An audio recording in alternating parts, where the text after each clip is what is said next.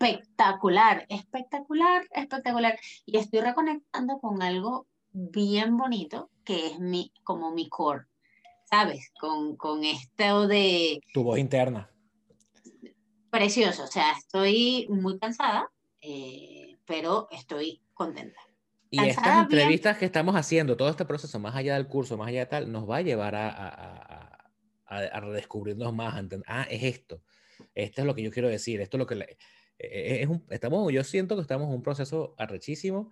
Eh, me lo tengo que decir muy a menudo porque estoy cansado, estoy mamado, estoy perdido, estoy, coño, ya.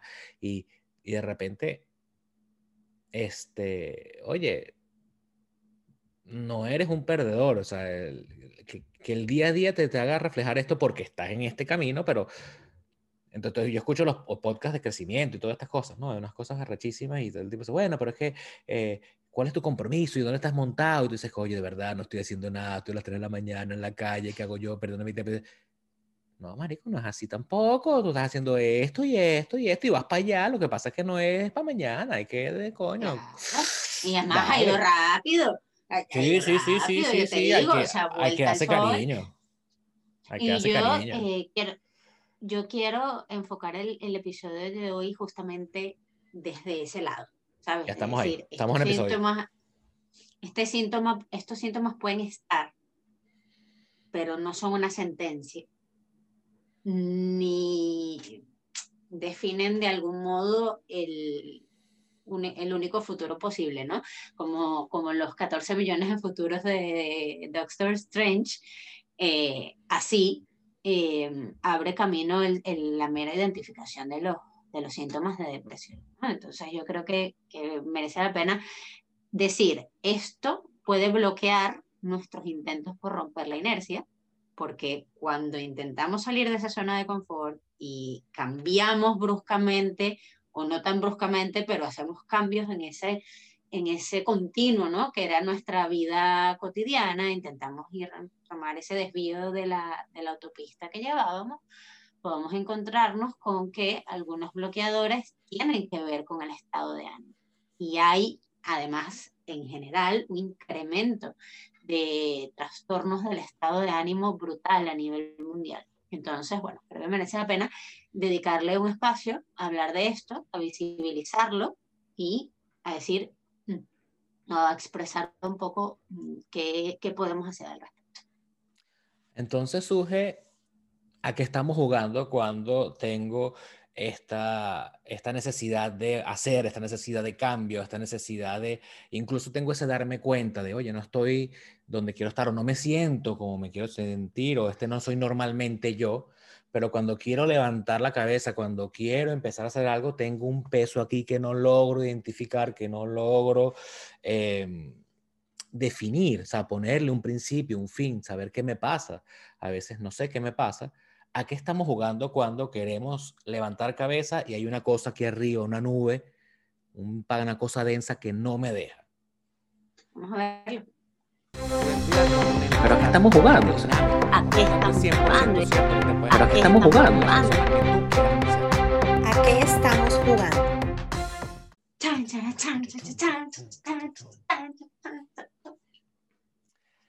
Hola, Su.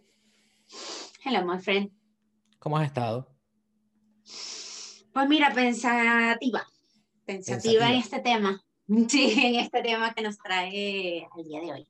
Sabes que para mí es eh, muy complejo. Yo en, diferentes momentos de mi vida y creo que en este último bloque, que ya, llamémoslo diáspora, llamémoslo eh, migración, llamémoslo cambio, llamémoslo cambio, uh, en más de una oportunidad me he preguntado, ¿será que yo estoy deprimido? ¿Será que yo me siento eh, deprimido? Y, y, de repente aquí vale la pena hacer un disclosure de somos dos loquitos en YouTube, en un canal. Esto no es eh, un tratamiento eh, formal, ni necesariamente estamos hablando de una depresión clínica, que si sospechas que tienes una depresión clínica por alguno de los síntomas que probablemente discutamos hoy, te recomendamos que busques atención personalizada de forma inmediata. Esto no permite suplir ni compensar eso, pero a lo mejor esta conversación y, conversar un poquito acerca de dónde estamos nosotros o de dónde venimos eh, puede ayudar a aprender esas alarmas y darle forma, porque mi comentario es el siguiente.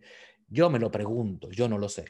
Yo no sé si estoy deprimido, porque la gente suele asociar depresión con llanto, con melancolía, con la cabeza pegada al vidrio viendo para afuera mientras llueve y pensando en un perrito con tres patas, ¿verdad? Ese tipo de cosas, pero la verdad es que una depresión puede estar escondida, una depresión puede estar solapada por una cantidad de demandas del día a día que no te permiten darte ese espacio para decir, oye, ¿cómo me siento y por qué me siento así? Entonces, a lo mejor estás comiendo por comer, o a lo mejor estás haciendo las cosas operando en automático, mm, no por el hábito, como ya lo hemos discutido, el hábito de operar en automático, sino es que no ves salida, no, no, no, no. Eh, hay, un, hay una desesperanza que te lleva no a la tristeza, no al llanto, no al estar eh, eso, con la cabeza pegada al vidrio, pero sí en una, como en una apatía, ¿verdad? En una, en una, dame el término clínico, se me olvidó. Eh, sí, apatía, correcto. No, es cuando estás... Eh, Anomia. Gracias. Tengo que volver al pupitre. Uh, una, cuando tienes una anomia, cuando estás eh, en, ese, en ese estado de, oye, no sé qué me pasa, pero todo me da igual. Aquí dicen whatever. Entonces, comienzas tú de repente a separarte, a disociarte, a divorciarte de unos elementos de quien tú eras que siguen siendo parte de ti, que siguen siendo valiosos y comienzas a verlos como en ese tiempo pasado fue mejor, en esa, en esa, sí, melancolía. Era más verde. Claro, de cuando yo era y te acuerdas cuando yo viví, cuando yo tal, y entonces ahora miren lo que he venido, pues, de verdad, me he venido abajo. Y uno empieza en esa vuelta y, y como no lo tienes muy identificado, lo rumeas, no lo exteriorizas, porque también qué ridículo que ando yo diciendo por ahí que estoy deprimido cuando, bueno, pero estás deprimido de qué, estás aquí, tienes comida, tienes techo y todos también, y, y tú no, eso no lo tienes tan claro. Entonces no te atreves a, a buscarle un, una explicación. Yo creo que para mí, eh, en este principio, por lo menos, ya, ya vamos a ir dando un poco más de forma, el problema está en que ese fantasma es difuso, en que ese fantasma no tiene frontera, en que entonces tú no sabes realmente dónde empieza la realidad, dónde es mi estado de ánimo, dónde es mi percepción, dónde está justificado, dónde no. Y puede haber un estado de, confusión que abruma, que sobrepasa mis competencias, mi capacidad de afrontamiento, yo sencillamente me, me pongo en neutro.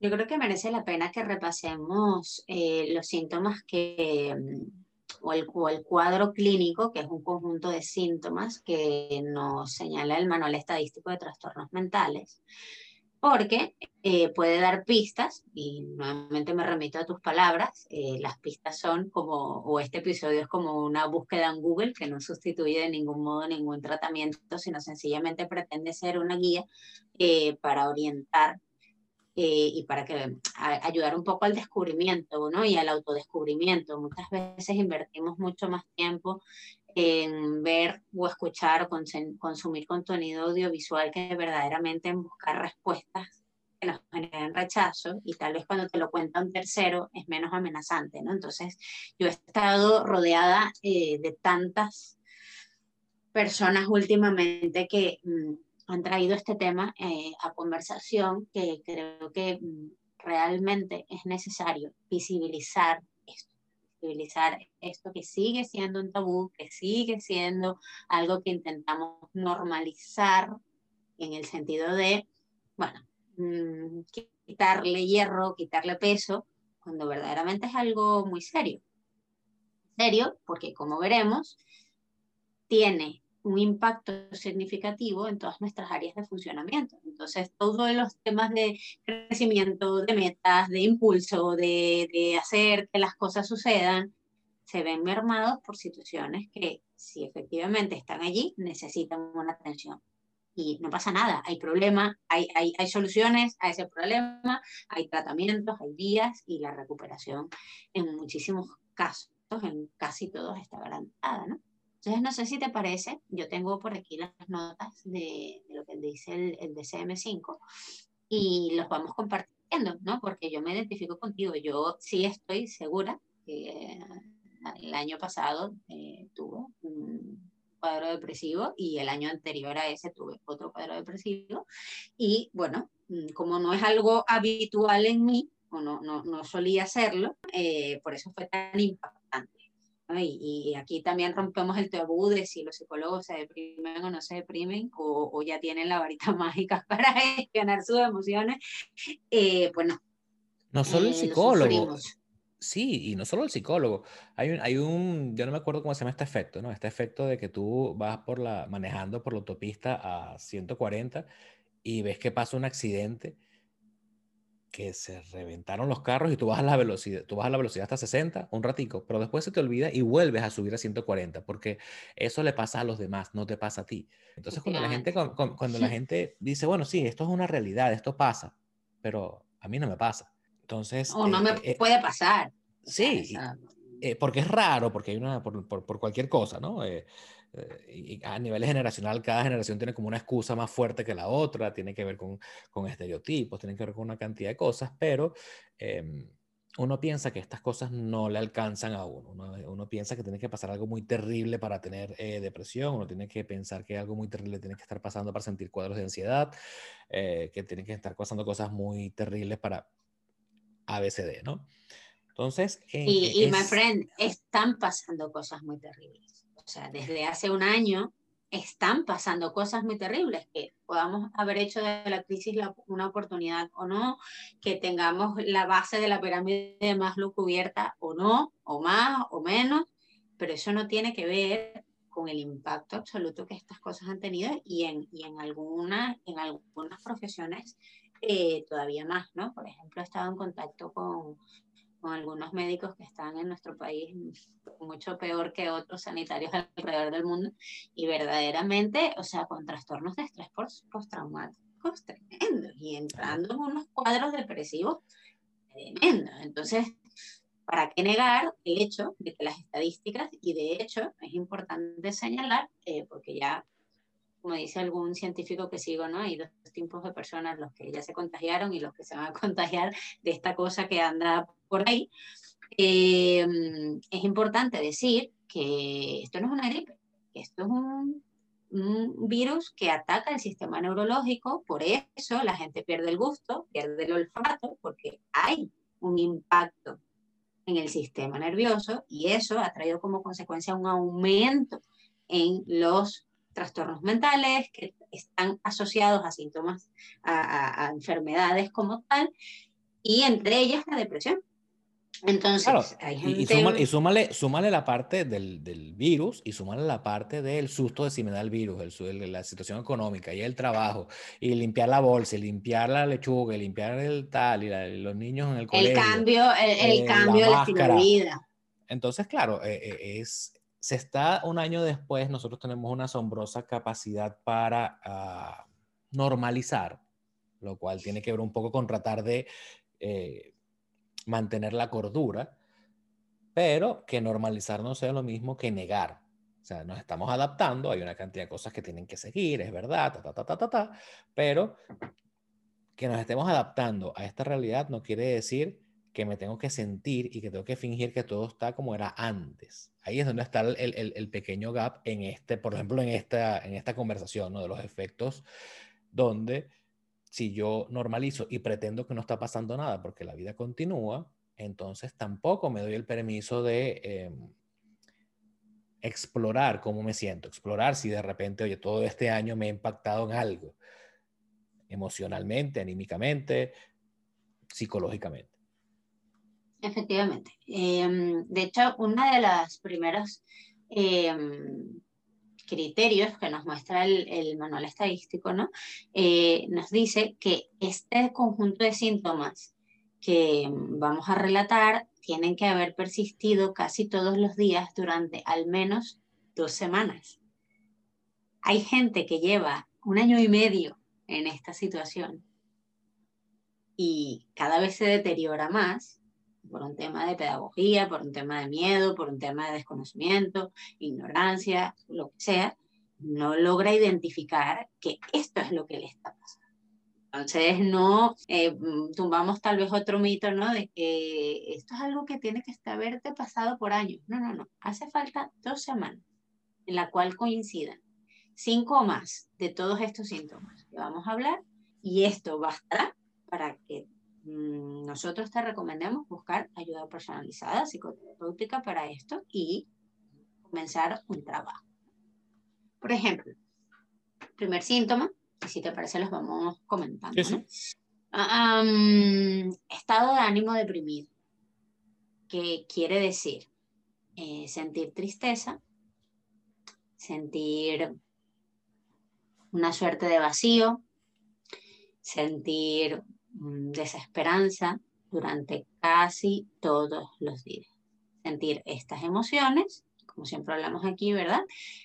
Pensamiento y emoción, tener pensamientos asociados a nada tiene sentido, eh, qué tristeza esto, casi todas las cosas que nos cuentan nos parecen tristes, sentimos que lo que estamos haciendo, que antes a lo mejor tenía muchísimo significado y era muy importante, ¿no? Y ser exitoso en el trabajo, o, o compartir X tiempo con la pareja, o tener una conversación con un amigo y nos llenaba muchísimo.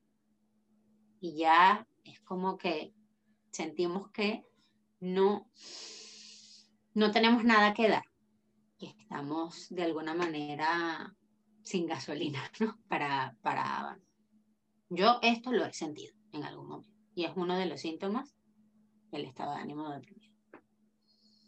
Sí, eh, es ese qué caso tiene. La pregunta y un poquito más exagerada es, ¿qué pasa si yo no estoy aquí? ¿Algo cambiaría si yo no estoy aquí? Comienzas tú a cuestionar tu relevancia, tu existencia. No necesariamente estamos hablando de algún tipo de, de, ideación eh, suicida, nada por el estilo, pero tú comienzas a, a, tratar de, o a tratar no, comienzas a cuestionar tu valor. Y en este cuestionamiento, y en este cuestionamiento, con este estado de ánimo, lo más probable es que al cuestionar tu valor, te lo quites que está buscando motivación se cuestiona su valor y dice, no, vale, yo, yo valgo y yo, mira, el que está en, este, en, esta, en esta bajada es, oye, ¿qué valor tiene? No, no, no tengo valor y nadie, y nadie ve lo poquito que yo creo que hago. Y cada pequeño paso, que parece, uno lo evalúa como pequeño, y, pero cuesta tanto darlo, que entonces viene esa valoración de, mira lo que me costó dar este pequeño paso, porque la energía está a, a cero. Y eso tiene que ver con el segundo síntoma, que es la pérdida de interés y de placer por las actividades que antes nos hacían felices y aquellas que disfrutábamos, ¿no? Porque al final, esto, mm, sí, estoy aquí con mis amigos después de tanto tiempo verlos. Bueno, que mm, recibí esa llamada, esa persona tan importante o en la entrevista de trabajo, no nos genera nada. Y eso asusta mucho, porque, repetimos, esto tiene que darse durante dos semanas o más, casi todos los días, tener esta sensación de que no encontramos alegría, de que no encontramos disfrute, de que no encontramos gusto por la, por la comida que tanto nos mm, gustaba hacer, por la actividad con nuestros hijos. A los padres les pega muchísimo esto porque es como estar mirando la felicidad de su hijo a través de un espejo, ¿no? O a través de un cristal al cual no pueden acceder. Y este cambio, que es un deterioro progresivo, pero que cada vez se hace más evidente, forma parte también de este cuadro depresivo. Y a mí me, me han llegado últimamente muchas personas con, con, con, ese malestar agravado y con mucho miedo. Es decir, es como si estoy, es como si no estoy. ¿Qué me pasa? ¿Por qué me siento así? Bueno, eh, pista. Eh, eh, puede formar parte de un cuadro represivo, ¿no? Claro, y, y, y, tomando en cuenta las variables ambientales que, que hemos mencionado, incluso, lo, incluso es hasta, o sea, es lógico que, este, que estos síntomas estén tan, tan presentes. Sí, sí, e, e, e, es, lógico, no, no es absurdo. Ahora, que yo sienta que es absurdo sentirlos, tiene que ver con esa depreciación de mí mismo. Un, comentando esto último que tú comentas, yo creo que un, un buen indicador, un buen síntoma es ok, esas cosas como tú dices que yo disfrutaba, porque ya no las disfruto. Es que he cambiado, es que ya las cosas no son lo mismo. No, a lo mejor es que estás en un bache. Eh, vamos a reunirnos, vamos a vernos y tú te encuentras a ti mismo evitando reunirte, evitando escondido, ¿verdad? Porque prefieres estar en tu sofá viendo lo que sea y lo ves por verlo porque tampoco te da risa si estás viendo comedia, tampoco te da miedo si estás viendo terror. Estás en un limbo que hace que te dé señales claras de, oye, está pasando esto, pero que te cueste a ti en lo particular ver. Entonces puede ser una recomendación si tienes gente que te esté haciendo algún comentario al respecto, presta la atención porque a lo mejor el que está afuera sí lo nota. Efectivamente. De hecho, hay un, un siguiente, los siguientes tres síntomas, que los voy a decir en bloque, tienen que ver con variaciones significativas que no solamente percibimos nosotros, sino que recibimos esa, ese comentario, esa retroalimentación de parte de nuestro entorno. Por ejemplo, variaciones significativas de peso. Todos tenemos, todos tenemos el chiste, ¿no? De la cuarentena y los kilos y tal. Pero es que no solo mm, estamos hablando de incrementos, sino disminuciones significativas de un 5% o más.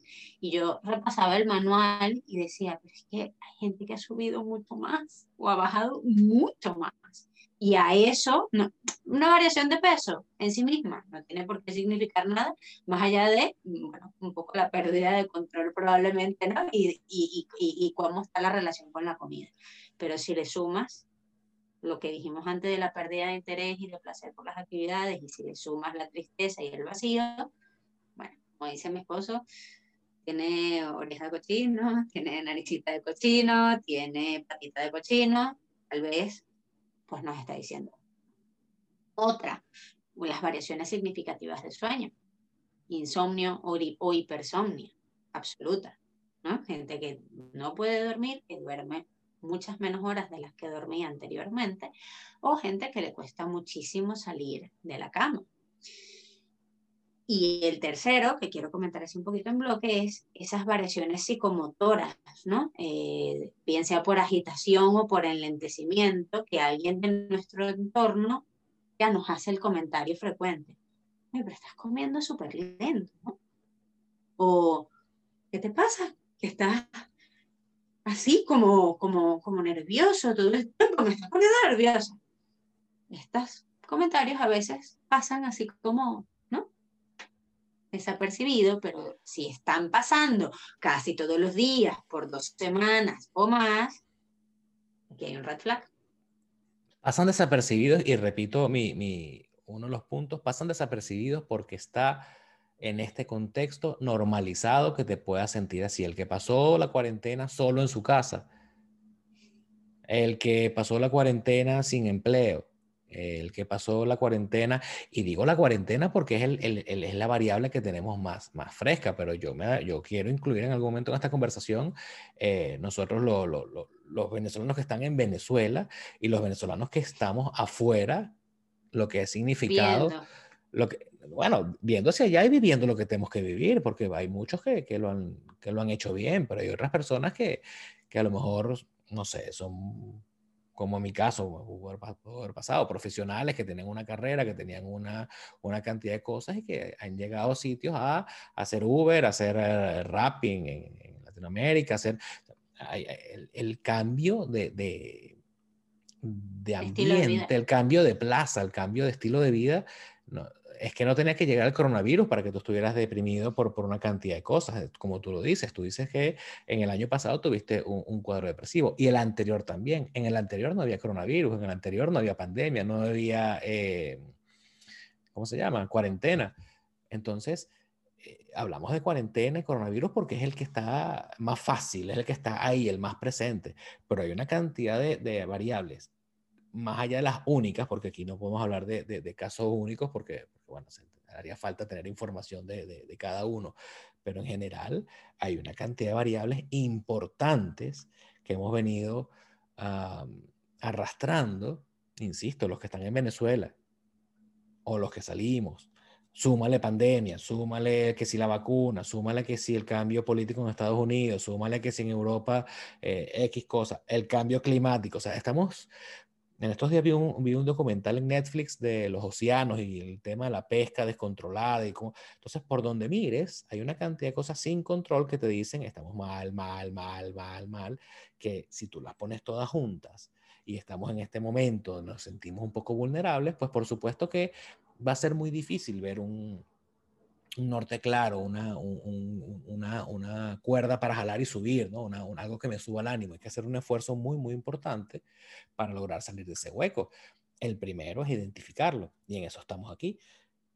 Pero lo que quiero, lo que quiero eh, rescatar es que es bastante, no quiero decir común, pero si te pasa, si sientes todo esto, no eres un bicho raro. Raro es el que anda por ahí ahorita tranquilo, eh, no pasa nada de fiesta. Y cuidado, y todas estas fiestas que están pasando no son una reacción para tratar de ocultar y evitar el hecho de que en el fondo sí me afectan estas cosas. No quiere decir que le afecte a todo el mundo, pero, pero lo normal, la, la, la, la estadística habla que el, el mayor, la mayor cantidad de, de, población, por lo menos en nuestro rango de edad, 35, 45, 55, estamos preocupados porque hay una, hay una cantidad de situaciones que, de las cuales no tenemos control, que son abrumadoras. Entonces, eso te genera un trastorno fisiológico. Presta la atención, porque no es que es una cosa más, no, no es que es corona, no es que es clima, no es que es migración, no es que es crisis económica, y esto, es que esto está por debajo de todo ese tipo de cosas y tienes que prestar la atención porque es importante. Hay un siguiente, siguiente rango de edad que también está en las estadísticas eh, bastante presente, que es ese colectivo que le hemos llamado de riesgo, ¿no? Los mayores de 55 años que llevan un año escuchando que si se van a la calle se van a morir, eh, las personas con enfermedades autoinmunes, o sea, hay una cantidad de personas que eh, llevan bastante tiempo bajo esta, bajo esta presión y yo vuelvo a, a hablar de que mm, ninguno de estos síntomas en, sí mismo tiene que significar que hay un cuadro depresivo en progreso, pero si los ponemos todos juntos y ahora mismo coinciden por la situación que estamos viviendo y lo acumulado que traíamos ¿no? de, procesos anteriores, una gran coincidencia. De hecho, ah, una amiga me decía que había pasado de ver 12 pacientes por semana a 50 pacientes por semana, una psiquiatra cada psiquiatra del centro. Porque hay una asistencia abrumadora y yo me alegro de que sea así, de personas que están identificando esto y están diciendo, oye, algo no está bien. Exactamente, ¿no? Y un siguiente síntoma que también le va a sonar, a, creo yo, a todas las personas y que difícil es discriminar, ¿no? Que hasta dónde es una cosa o la otra, es la fatiga y la pérdida de energía. Nada más normal en esta época que vivimos, donde eh, hay una tendencia eh, a permanecer en casa, a romper esas rutinas que nos llevaban cada día fuera de las cuatro paredes, a que hemos disminuido muchísimos de nosotros nuestras salidas, a que permanecemos en una situación mucho más sedentaria que antes. Entonces, bueno, qué tanto es fatiga, pérdida de energía por este cambio y qué tanto es mm, está vinculado a un proceso depresivo, ¿no? Y esta falta de energía se conecta con el siguiente síntoma. Me gustaría saber qué opinas de eso, ¿no? Eh, que es un sentimiento de inutilidad y una culpabilidad excesiva y obsesiva asociado a esto, lo que tú acabas de mencionar no valgo, no doy, no es suficiente, al final me esfuerzo tanto, nadie lo nota, eh, debería ser mejor padre, debería ser mejor madre, debería ser mejor pareja, me van a dejar. Eh, bueno, este sentimiento de inutilidad aunado a la anomia, aunado a la falta de energía, pues que puede generar. Lo, lo, hablábamos un poquito antes de, de, empezar, ¿no? Esa, esa sensación de, dicen que todo tiempo pasado fue mejor. Entonces tú comienzas a comparar la actualidad con, con ciertas cosas que, que las ves de las romantizas, porque ese es tu mecanismo de defensa. Tú ves para atrás y ves lo bonito. No te acuerdas de lo que estabas pasando en ese momento. Pero comienza esa, tipo, esa, e, esa nostalgia de, oye, ¿qué hice? Las decisiones que he tomado y mira dónde estoy y ya yo tengo no sé, ya 40 años y no tengo esto y no he logrado aquello, porque en aquel momento si hubiese decidido y si hubiese comprado bitcoins y si qué sé yo, nada tan normal como sentirse culpable por, por tener coronavirus. O sea, qué locura. Es que estoy contagiado de coronavirus, entonces qué tonto, que cómo puede ser, y es que a pesar de los riesgos que, que la, la, la, prevención que hice, no lo logré, eh, es como, como si le hubiesen metido un autogol, ¿no? Entonces ya, ya por ahí arranca y, y yo sé que, que, yo creo que en algún momento nosotros deberíamos dedicarle un episodio a, al tema migración, aunque ya hayan pasado algunos años para algunos, pero... O precisamente por eso. O precisamente por eso, no está arrastrando una cobija ahí de hace rato. Eh, por ejemplo, yo, yo sigo hablando de mi caso. Yo, mi caso aquí eh, en, en, Miami es que tú llegas y, y, no es que tú llegas a hacer psicología y a hacer coaching y a ayudar a equipos terapéuticos de tal. Y a lo mejor hay, hay vías para hacerlo más rápido o, o, o, menos rápido, pero en el, en el día a día, que tú terminas haciendo cosas que no tienen nada que ver y que no pensabas nunca que ibas a lograr hacer o que ibas a hacer, que, que tiene un, un factor positivo ¿verdad? Pero por otro lado tú dices, oye, yo tengo aquí ya, eh, yo tengo que salir de esto en, en un mes.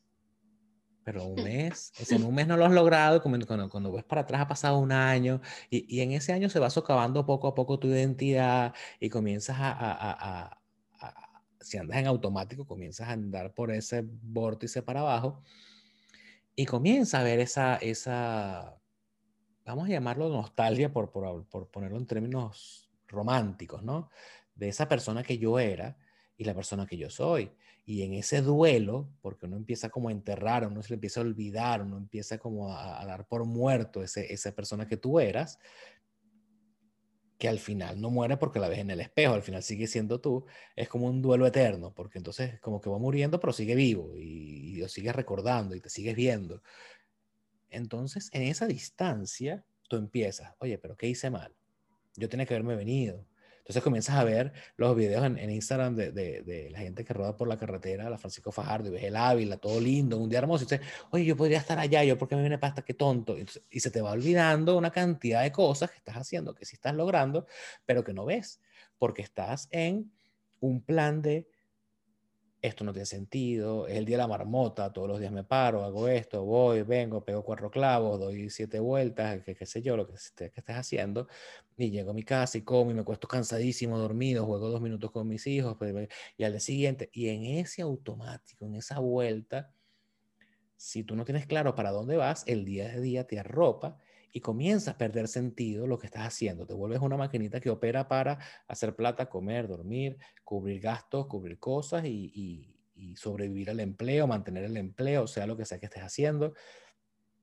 ¿Cuántos casos de eso? Como repito, gente que son ingenieros, que son psicólogos, que son másteres, no sé qué cosas, y están llevando comida, y están eh, llevando gente, y están trabajando a las 3 de la mañana en una bomba de gasolina. Eh, entonces tú dices, bueno, ¿Cuánto tiempo tiene que pasarle a esta persona que llegó con un ímpetu de que yo se viene a echar para adelante, que esté a las 3 de la mañana vendiéndole, eh, no sé, en una bomba a, a, gente que viene, que son mal educados, a la gente que está por las 3 de la mañana despierta en cualquier parte del mundo, eso no cambia en ninguna parte, ¿no? Para comenzar a cuestionarse, oye, yo, yo vine para esto, esto es lo que yo valgo, esto es lo que yo soy, porque el ambiente no te da ningún tipo de, de, de señal de feedback de, de, esto es temporal, lo que hemos hablado en otros episodios, esto, esto es temporal, sigue, dales poco a poco. Entonces uno se pierde en, el, en, esa, en ese ruido, en ese, en ese como el, el, el cosito de lo, del corazón, pi, pi, pi. El electro. Y ahí uno va muriendo poco a poco porque pierdes el norte claro, pierdes el norte, estoy hablando desde un punto de vista más, más, más, cognitivo, coaching, pero si tienes un síntoma de depresión, síntomas de depresión, pues no, no, no, es una cosa que tú puedas controlar en este momento. Entonces, imagínate tú que estás arrastrando todos estos síntomas y de paso estás en un ritmo de vida donde el ambiente no es para nada nutritivo donde sabes que tienes que echarle pichón, pero que si no sabes para qué le estás echando pichón, pues comienza uno ahí como tristeza en, en, intensamente, pues todo, bueno, estoy, ahí vamos. Si no tiene sentido lo que estás haciendo, si te comienzas a olvidar de la persona que eres, si tu identidad se comienza a transformar en esta cosa eh, gris, mientras más, lo, mientras más le demos largas a eso, insisto, conectado con los síntomas anteriores, no es que esté realmente en tu control, que podría estarlo, se van intensificando este y todos los demás. Porque si yo no soy capaz, si yo no sé qué estoy haciendo aquí, si yo perdí el sentido, ¿en qué momento me ocupo yo de ver cómo recupero mi energía? ¿En qué momento yo empiezo a ver cómo me muevo más rápido o, o más o menos? ¿En qué momento empiezo yo a preocuparme porque estoy durmiendo mucho, estoy durmiendo poco? Ah, es que duermo poco. Bueno, pero es que claro, porque, ¿para qué voy a dormir más si yo estoy aquí en bla, bla? Es que duermo mucho. Bueno, pero es que me voy a parar temprano si yo estoy aquí, bla, bla, bla. Y uno empieza en ese, en ese, en ese discurso, en esa, espiral. En, esa espiral, ¿verdad? En esa narrativa de, de, de, de, valoración, de evaluación,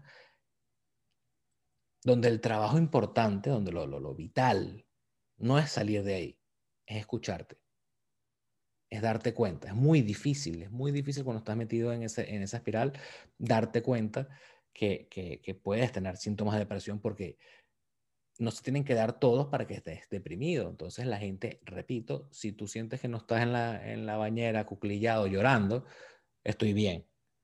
Y a lo mejor no estás bien. A lo mejor tenemos estos síntomas que estamos hablando aquí, donde lo que he hecho es normalizar mi malestar, y así como en la pandemia, pues después de un año, tú has normalizado que, que andamos como estamos, para bien o para mal, y entonces no me afecta. Ahí es donde está el, ahí está la, el gap, la brecha. Pues. Sí, y de hecho hay un último síntoma de este primer eh, gran espectro ¿no? de situaciones que se pueden dar eh, que se relacionan con el estado de ánimo deprimido, que dificulta muchísimo ese darte cuenta, porque resulta que pierdes esa capacidad de, pensar, de concentrarte, de tomar decisiones, bien porque la energía está muy baja o bien porque la agitación no te permite fijarte en un solo pensamiento y comienzan a aparecer, tú lo decías como al principio, de estas ideas relacionadas con la muerte y, relacionadas con el, el, suicidio, y este deterioro parece que no, pero puede llegarle a cualquier persona, puede llegarle a mm, aquellos que no han recibido, como muchos, una educación emocional y no saben poner sus emociones en palabras, ¿no? Entonces, eh, qué difícil es por ejemplo, consumir contenido como el nuestro, donde estamos intentando eh, conectar a los demás con esta energía que tenemos, de hacer cosas diferentes, de hacer de la crisis una oportunidad, de eh, probar cosas nuevas, de salir del bache, de reconectarnos con esa identidad que no la misma que teníamos antes, es dinámica, pero sí con ese centro de comando, con esa chispa vital que teníamos para poder hacer cosas. Qué difícil es escuchar esto desde este cuadro, desde este estado de ánimo, Claro, porque no me interesa, porque, no es que no me da la gana. Es que no y quiero. Exacerba, y, y exacerba la culpabilidad, porque, bueno, claro, es que yo no hago lo que ellos dicen, eh, ni lo que ellos hacen, porque soy inútil, porque no puedo, porque no me interesa, y eso me hace sentir culpable, porque yo debería querer, y resulta que probablemente en algunos de los casos la situación se te ha escapado de las manos y necesitas ayuda. Lo, digamos, este cuadro queda así un poco gris, pero la conexión, me vestí un poco de amarillo para simbolizarlo, ¿no? La luz al final del túnel es que hay ayuda. O sea, hay, así como hay, tratamiento, hay acompañamiento y la recuperación no tiene por qué ser en meses o años. A mí me han llegado personas que les he dicho, te vas a recuperar muy rápido. Solamente neces o sea, la mitad del camino la recorriste al sentarte aquí. Y decir, eso, esto me está pasando. Y eso es un, un, un, paso muy grande, porque es que una característica, a lo mejor no está definida como tal en el DSM-5, pero una característica que yo creo que es constante es la sensación de soledad. De nadie me comprende, nadie me acompaña y puedes estar en la casa llena de gente que te ama, que está pendiente, que te hace el desayuno y tú igual en ese pesar, en ese sentir, te sientes solo. Y sientes que si estás solo, pues quien, a lo mejor lo que te hace falta realmente es salir de ese cuadro de soledad.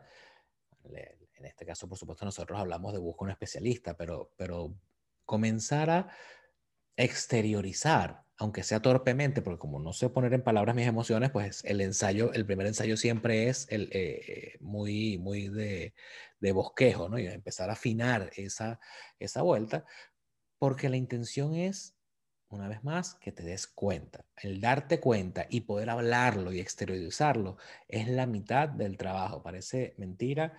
Por supuesto, hay una cantidad de condiciones afuera que están constantemente atacándome, que están constantemente... Eh, sí, agrediéndome. Pero el cambiar ese switch, el comenzar a salir de este bajón, te va a comenzar a dar herramientas emocionales y cognitivas para comenzar a, pues, tratar de darle la vuelta a todos estos elementos aversivos que están en tu ambiente, poco a poco, para que vayas cambiando tu, realidad. Yo creo que, es importante el, el tema de lo voy a poner con un ejemplo. Yo me acuerdo, mi primera, mi primera consulta práctica fue una de realmente prácticas clínicas en la universidad. Nosotros en, la central, en la parte de cognitivo-conductual, te, había, no sé si estoy, dudo que exista ahorita por toda la cantidad de cosas que están pasando allá, pero teníamos un centro que era el centro de, de, de atención de cognitivo-conductual, ¿no? La Quinta Metaquerí tenía un nombre todo técnico. Entonces, por supuesto, íbamos todos ahí con pacientes con un tema de, apoyo social, porque las consultas eran prácticamente gratis.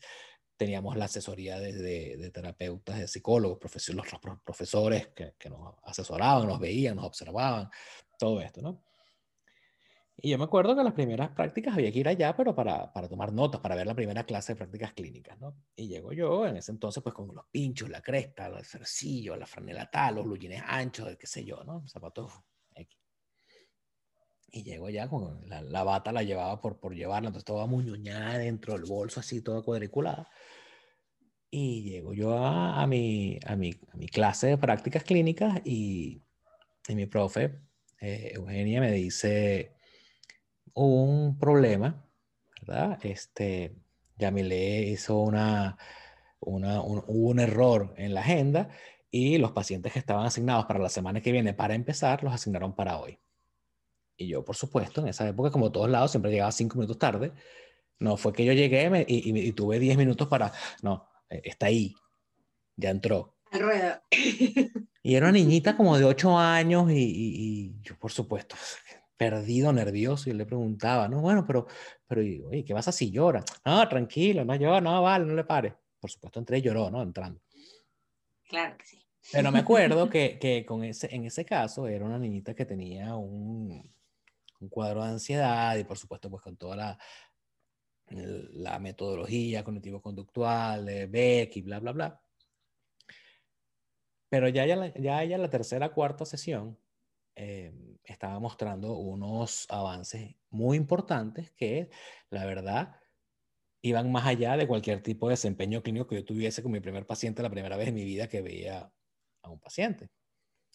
Y estaba esta broma eh, eh, en mi grupo, que es que era, yo era intrínsecamente terapéutico, o sea, entonces nada más que, nada más que porque, nada más que porque, nada más que, nada más que porque hablaran conmigo ya era suficiente. Y, y lo rescato porque entiendo ahora que lo que hacía falta era poder ponerlo afuera. Era poder llegar y que la mamá pudiese hablar de lo, cómo se sentía y ella me dijera cómo se sentía y ponerle una tarea. Yo le decía, yo, hacía unos cuadernitos entonces con dibujitos y le ponía stickers y entonces el venir a, consulta era una, un momento eh, no era un momento de evaluación y observación, sino era un momento agradable, porque entonces... el reforzamiento. sí, entonces lo rescato porque yo siento y, hablo desde lo clínico, hablo desde la experiencia y creo que hablo desde la experiencia personal. A veces a uno lo que le hace falta es desahogarse. A uno a veces lo que le hace falta es llegar y decir, mira, me está pasando esto. Y que la otra persona no te diga, no, vale, no estés triste. Oye, es que me siento muy triste, no, sí, es, que no tengo, no tengo ganas de pararme. No, vale, pero párate y, y se te quita. Para adelante. ¿Verdad? Entonces, eh, y, y, pasa, no, no, no estés triste. Tengo ansiedad, no, no estés ansioso. Ah, gracias. Entonces, el tema de poder desahogarte, poder ir a, hablar con una persona que, que, te pueda poner afuera, que te pueda ayudar a, como dices tú siempre, eh, lo has dicho muchas veces, la conversación estructurada, que te ayude a tener ese, esa cosa aquí que no sé cómo poner en palabras, a ponerlo en palabras. Y ya tú lo ves afuera y dices, ah, esto es lo que me pasa. Quitarle la incertidumbre, quitarle la, la, la valoración de, no, no es que soy un inútil, no es que soy un perdedor, no es que, es que me está pasando esto y me siento así ya, es, ya ese primer paso te quita, o sea, ya hace que esta nube aquí arriba, que no tiene forma y no sabes qué hacer porque estás perdido, comienza a tener límites, fronteras. Entonces, bueno, ya sigue estando ahí, es una nube horrorosa, tal, pero yo la puedo agarrar porque sé dónde empieza, dónde termina, cuál es la izquierda, cuál es la derecha, dónde es arriba, dónde es abajo, y te quita incertidumbre de lo que hablábamos un poco el episodio pasado. Sí, sí, definitivamente. Y de hecho conecto con, con el penúltimo de los puntos del, del, manual, porque tiene que ver con todo esto que dices, ¿no?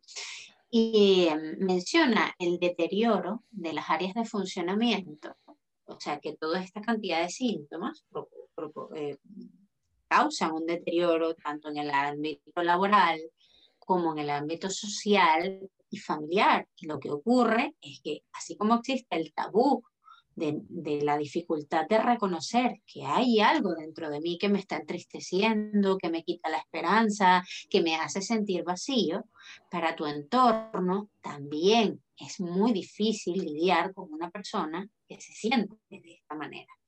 Difícil por el cambio en los estados de ánimo, por, por verlo muy agitado, por verlo mm, muy enlentecido. Y claro, las personas tratan de dar lo mejor de sí, pero levántate, pero para adelante, pero eres fuerte, pero tú intentando contener en lugar de, eh, de alguna manera, eh, propiciar ¿no? ese, ese espacio de abertura. Y, de ver, con la mejor de las intenciones. O sea, mi, mi, mi, punto aquí es un poquito también reivindicar ese entorno que muchas veces parece poco empático, pero es que tampoco sabe qué hacer con este deterioro progresivo que ven en esa persona con quien conviven. ¿no? Entonces, por eso yo siempre recomiendo, eh, además desde la experiencia, eh, el ir a otro a una persona que no tiene ninguna conexión contigo, que va a tener, no digamos que un lienzo en blanco, porque todos tenemos nuestros juicios de valor, pero que no tiene ningún motivo para juzgarte de una manera o de otra y que tiene una atención plena, comprometida para ti, para escucharte, un entorno de confianza y no cargar a nuestra, porque estoy de acuerdo, o sea, si tú tienes una relación positiva con tu pareja, con tus padres, con tus hijos, eh, es bonito, cuando tú puedes eh, tener conversaciones, ya eres más adulto y puedes tener conversaciones así con tu, con tu tío, con tu tía, con, tu, con quien siempre has tenido una relación positiva y ahora de adulto a adulto se pueden mirar y decir, es que estoy triste, es que estoy deprimido. Perfecto. Ese es tu primer mm, escalón para ponerlo afuera, empieza por algo. Y además de eso, eh, te animo a buscar. Ahora mismo hay eh, cantidades de servicios que son gratuitos eh, o, que, o que tienen un, un, coste bajo porque ya digo, esto está masificado y de algún modo se está visibilizando la necesidad de atención psicológica como una prioridad en medio de toda esta situación, ¿no? Entonces, el deterioro en tu entorno y esa sensación de soledad también es una invitación a aprovechar el día de luz que tengas, el día de la mínima energía que tengas para buscar ponerlo fuera. Probablemente este, este podcast sembrará una semillita que dará fruto en algunos en el tiempo, pero por lo menos yo, yo me siento súper bien de dejarlo allí, ¿no? Y de dejar a la gente que nos escuche, bueno, contrastando su propia experiencia para buscar ayuda si es necesario, ¿no? Sí, yo, yo ahí lo, lo hago una, voy a hacer una diferenciación, individuo-familia, ahora que tú mencionas el tema de familia, porque, bueno, hay personas que a lo mejor eh, no están pasando por eso, pero tienen al familiar que sí, y bueno, ¿qué hago, no? Y a mí me pasa mucho, yo, yo no sé si soy tan conciliador como tú, porque a mí me pasa mucho que la familia tiene esta necesidad de solucionar el problema. Por, es natural, porque me preocupo, porque no tengo los recursos, porque no sé qué hacer. Tengo esta persona aquí, ¿qué hago?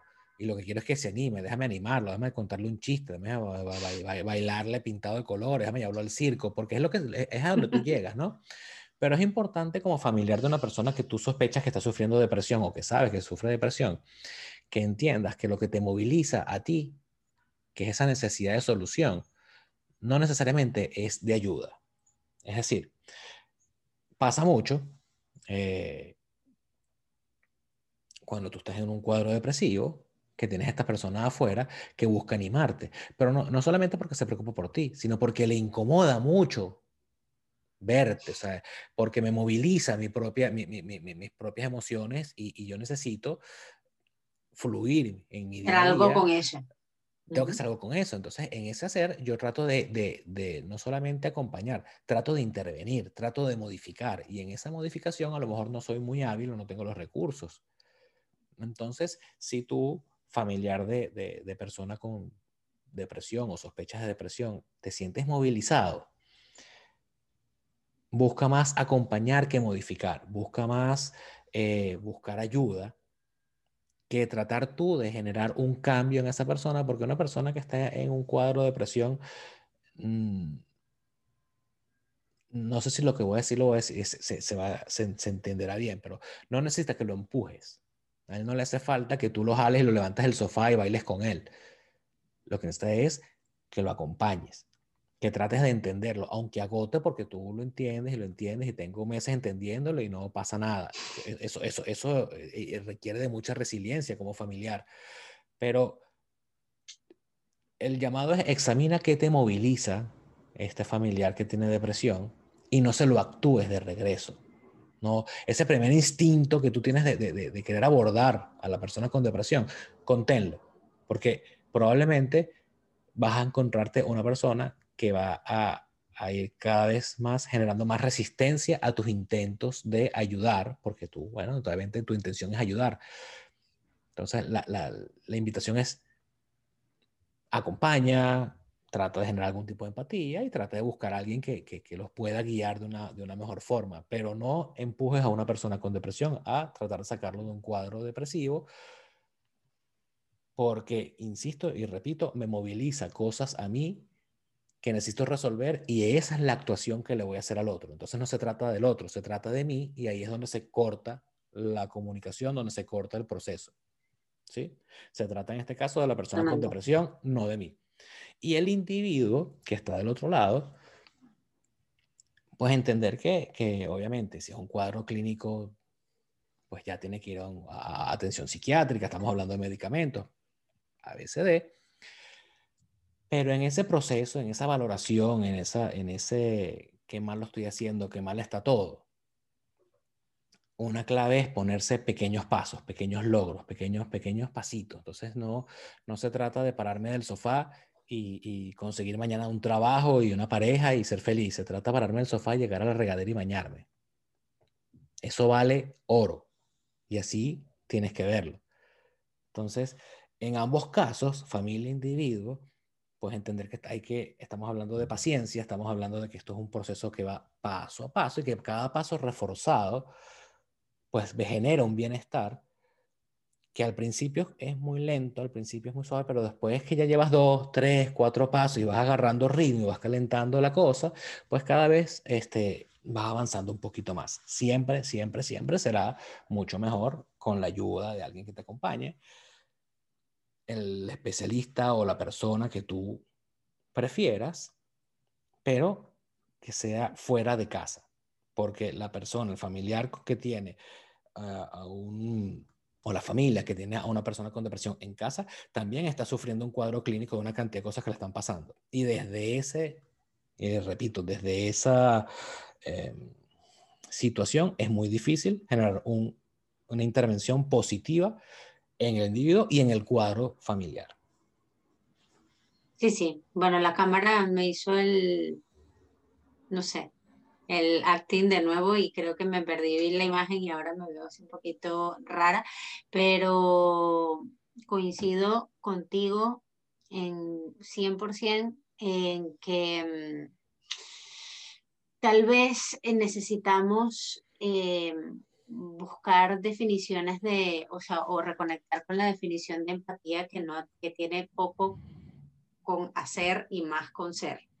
Tal vez lo resumiría tu comentario de, de esa manera, ¿no? Tiene que ver más con eh, ser ese apoyo y no hacer de salvador de, de, alguien, porque la persona que está en una situación eh, de depresión va a necesitar enfocar la poca energía que tiene la poca energía que tiene en solucionar el conflicto y no tiene energía disponible para lidiar además contigo. no sé si me explico, o sea, contigo familiar, eh, con tu ansiedad, con tu dificultad, con tu, o sea, es lamentable, pero recordemos que esto que estamos hablando es un cuadro que se sale del control de la persona. La persona no quiere estar triste, la persona no quiere sentir desesperanza, no quiere sentirse vacía, no quiere quedarse en la cama todas esas horas. Y de hecho, eh, si me permites, Frank, quiero eh, leer eh, el tuit de una paciente, precisamente que em, escribió un libro que saldrá pronto de su experiencia como paciente de terapia cognitivo-conductual, ¿no? de, de aceptación y compromiso.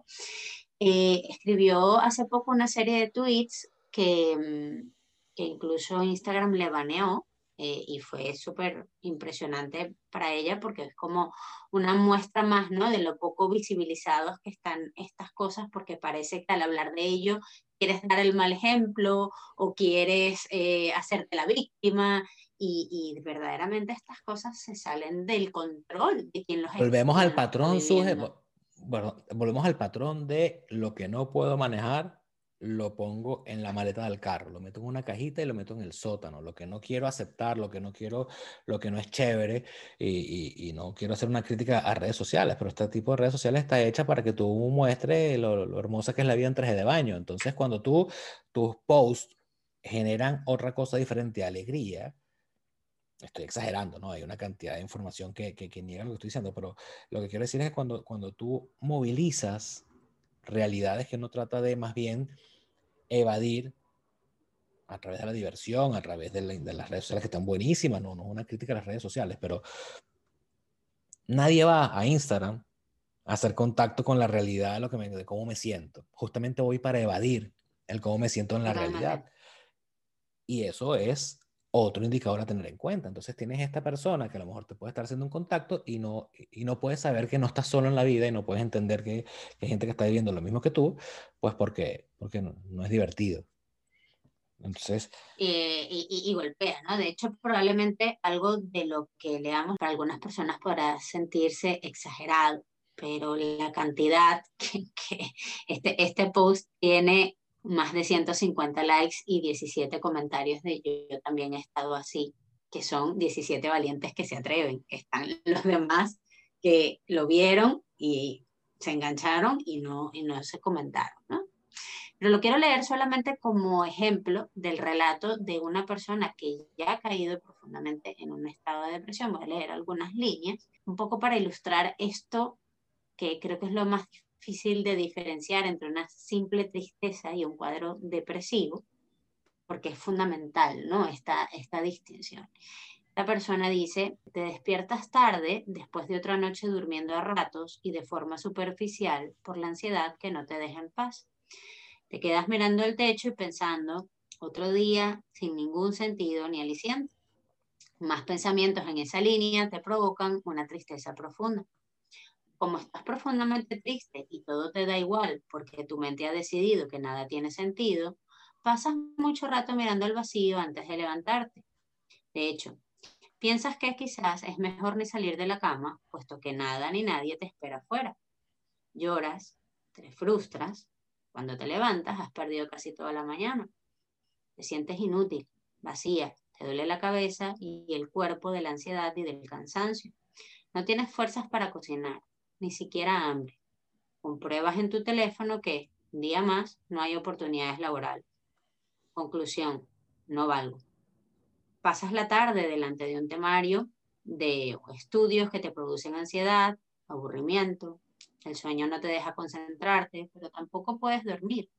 Estás nerviosa porque has perdido mucho tiempo, te agobias, vas muy atrasada, lloras, ni para estudiar vales. Después del día tan improductivo, no te mereces ni leer, ni ver la televisión, ni hacer nada que te satisfaga.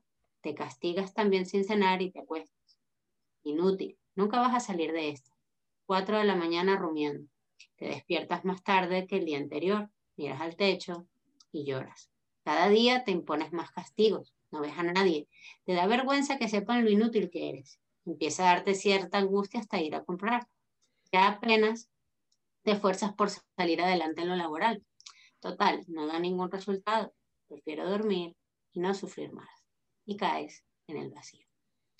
Esta y algunas líneas más eh, es la experiencia de una paciente que relata su día a día con un cuadro de depresión. Como veremos, esto no es algo que la persona elige sentir, es algo que produce un profundo sufrimiento, profunda inacción. Y eh, nadie sale de allí con, ¡en ánimo! ¡Sonríe! No funciona, ya ha ido demasiado lejos. Entonces, este episodio, eh, como dije, eh, no queremos que quede eh, como la nube gris que empaña, todo lo contrario. Hay, hay luz al final del túnel para estas cosas, hay que pasar por el túnel.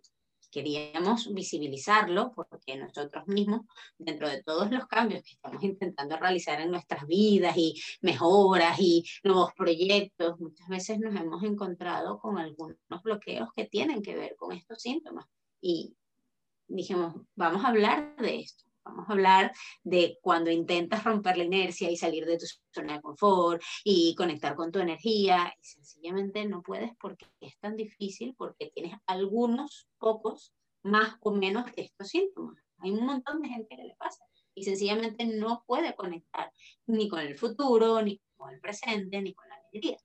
Entonces, eh, ¿tiene tratamiento? ¿Tiene solución? Sí. Esta persona que escribe esto de hecho, escribió un libro de su experiencia, de cómo ha sido transitar por ese túnel hasta llegar, no a la máximo tope de felicidad, pero a una vida funcional en la cual ya tiene el control de la situación y puede avanzar ¿no? hacia una recuperación y hacia un... Es increíble, que es increíble, porque, porque es que hay que rescatar, y creo que ya lo, ya lo comentamos, que la expectativa no puede ser, voy a trabajar mi, mi, mi depresión para ser el animador del próximo, lo que da... no, e, e, eso no es natural y no es realista y no es la forma. Insisto, si tú te sientes como el relato que tú acabas de comentar y ese día que no tenías ganas de cocinar ni comer, te paraste y cocinaste y comiste, ovación de pie. Es pequeños pasos hasta que tú te demuestres que puedes cocinar aunque no tengas ganas, hasta que algún día empieces a ver que pues de repente hiciste algo rico que te dio un calorcito en alguna parte del pecho. Es, es una cosa de paso a paso y es importante que eh, nosotros hemos comentado aquí ya muchas veces el, tema del, del, amor propio. Es, eh, no lo hace mejor, y, y, sé que no es voluntario, pero no lo hace mejor que yo sea autopunitivo, que yo sea autodenigrante. Es en, en esta conciencia de que esto es lo que yo estoy pasando, tratar de buscar algún tipo de, de, consuelo y empatía conmigo mismo, porque ese es el principal, el principal objetivo. Por supuesto, siempre con la ayuda de alguien será mejor, pero salir de ese hueco, lo primero es identificar que estoy en este hueco, que no es nada sencillo, que no es nada, nada, nada sencillo. Ya, ya que esta persona ah, haya decidido expresar cómo se siente y publicarlo para que otra persona que pueda estar pasando por lo mismo pueda encontrar ahí algún tipo de, insisto, de calor, de calor en alguna parte del cuerpo, es un paso increíblemente grande.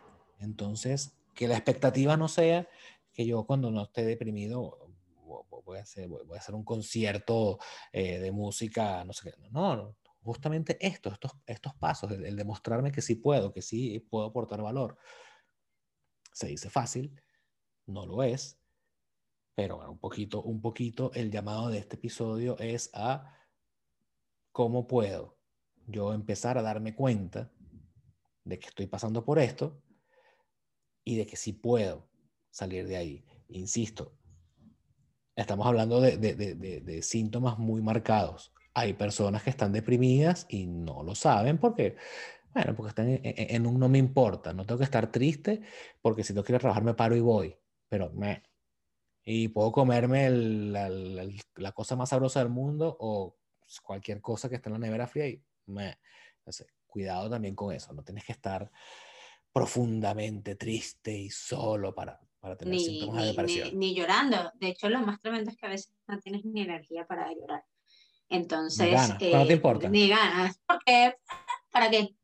¿No? Entonces, eh, bueno, esto eh, definitivamente, este relato forma parte de un, caso avanzado de depresión.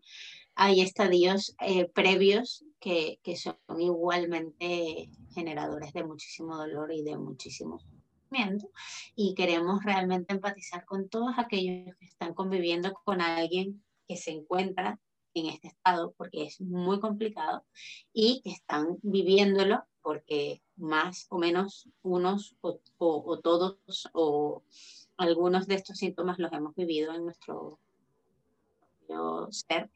Y, y, la buena noticia, de verdad, yo quiero eh, cerrar este espacio eh, desde el amarillo, no desde el amarillo de la fiesta, sino verdaderamente hay un renacer que es posible dentro de, de este proceso.